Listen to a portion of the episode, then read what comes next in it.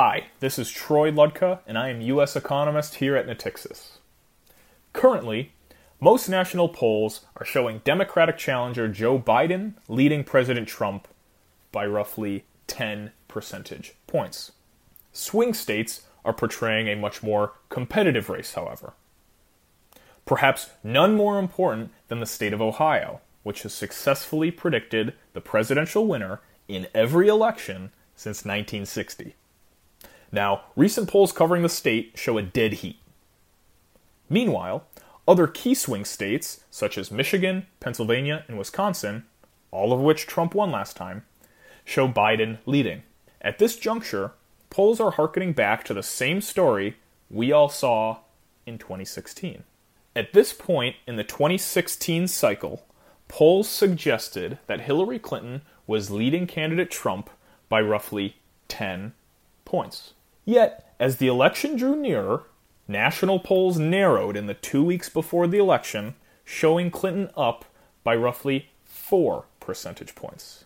It turned out the polls were somewhat correct, as she ended up winning the popular vote by approximately 3 million votes and a little bit more than 2 percentage points. So, in this respect, polls were somewhat correct.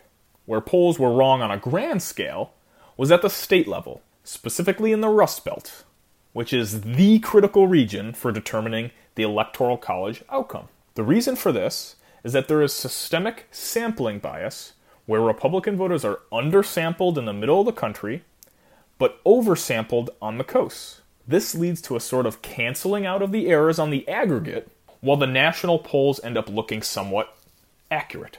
While it is unclear whether the gap between the two candidates will narrow again in the coming weeks, just as they did in 2016, there are a few political developments which are unambiguous.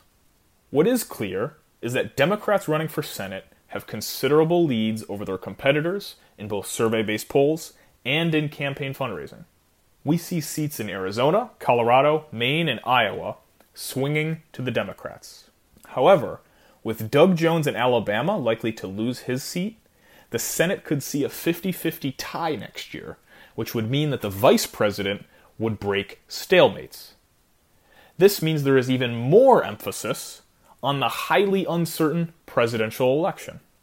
Now, the main economic issues on the ballot are infrastructure investment, health insurance, taxes, and energy policy. With Congress likely to take a f- turn in favor of the Democrats, proposed tax hikes and increased energy sector regulation will be headwinds for growth.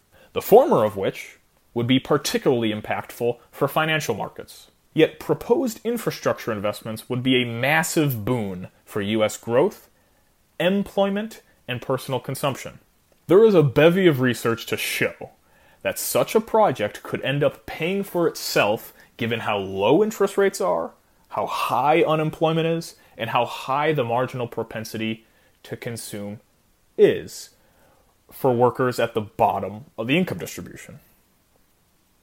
Lastly, legal protections for pre existing medical conditions would actually be a positive for hospital systems.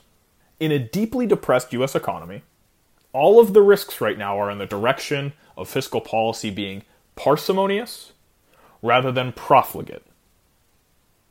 A major infrastructure project, which carries a series of multipliers, would be the fastest way to employ idle resources, stimulate prices, and support the natural rate of interest.